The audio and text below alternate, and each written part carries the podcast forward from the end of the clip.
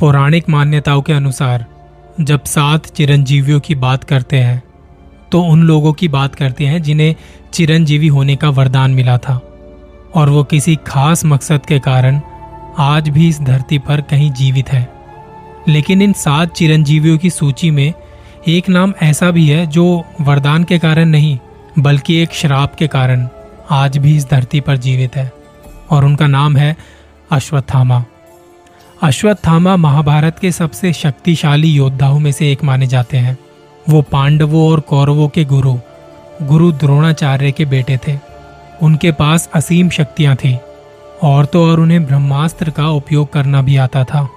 पर उन्होंने कुछ ऐसी गलतियाँ की जिसके लिए भगवान श्री कृष्ण ने उन्हें श्राप दिया। अब सवाल यह आता है कि श्राप क्यों दिया? जरा सोचिए कि आज अगर कोई आपसे कहे कि एक आदमी ने सोते हुए पाँच बच्चों को मार दिया। तो इसके बारे में आपका क्या कहना होगा? आपके मन में उसके लिए हीन भावना आ जाएगी। कितना निर्दयी है। आप कहोगे उसमें इंसानियत ही नहीं होगी।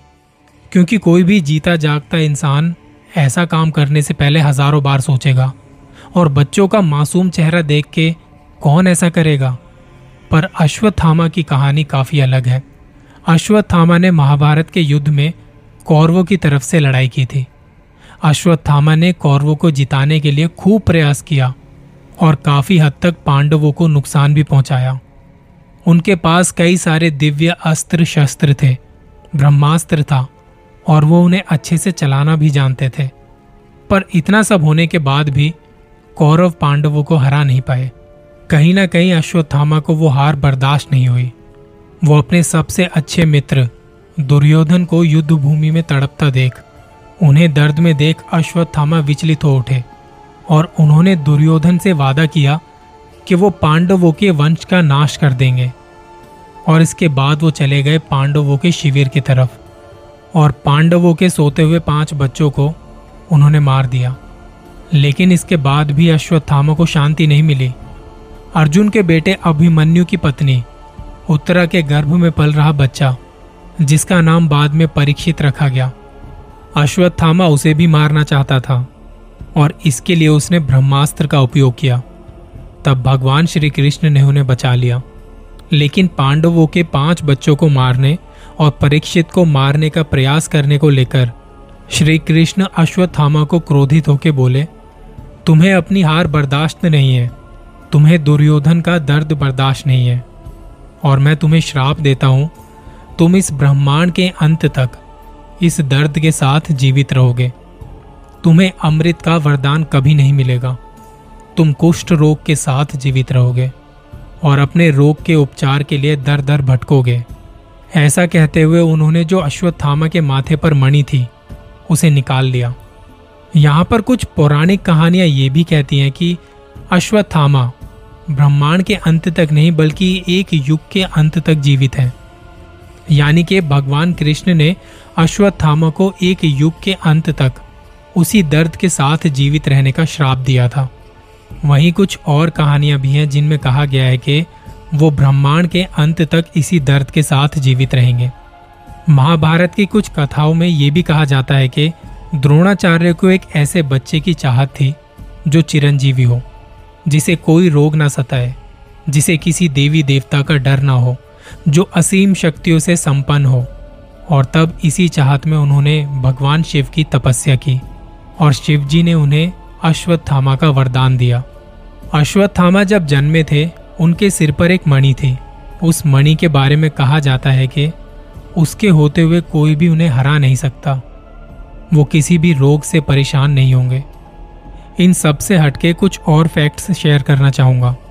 हमारी पौराणिक कथाओं को जितना हम समझते हैं, उतना ही दुनिया भी समझती है।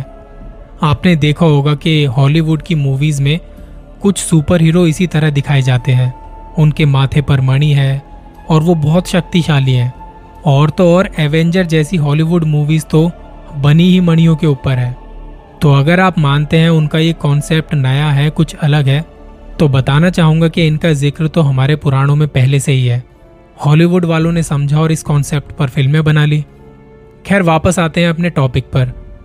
असीम शक्तियों और दिव्य अस्त्र शस्त्र होने के बाद अश्वत्थामा ने उनका गलत तरीके से उपयोग किया, क्योंकि उसे धन और राज्य का लालच था। अब इसके बाद सवाल आता है कि अगर अश्वत्थामा जीवित है और वो भटक रहे हैं तो क्या वो कभी किसी को दिखाई भी दिए हैं? तो मैं बताना चाहूँगा कि इसे लेकर बहुत से लोग दावा करते हैं एक जगह है मध्य प्रदेश में, वहाँ के बुरहानपुर में असीरगढ़ का किला, जहाँ भगवान शिव का एक बहुत ही प्राचीन मंदिर है। यहाँ के लोकल लोगों की माने तो खुद अश्वत्थामा, यहाँ भगवान शिव की पूजा करने आते हैं। पुजारी जी के आने से पहले ही यहाँ भगवान शिव की मूर्ति के पास हर रोज एक ताज़ा फूल चढ़ा हुआ मिलता है।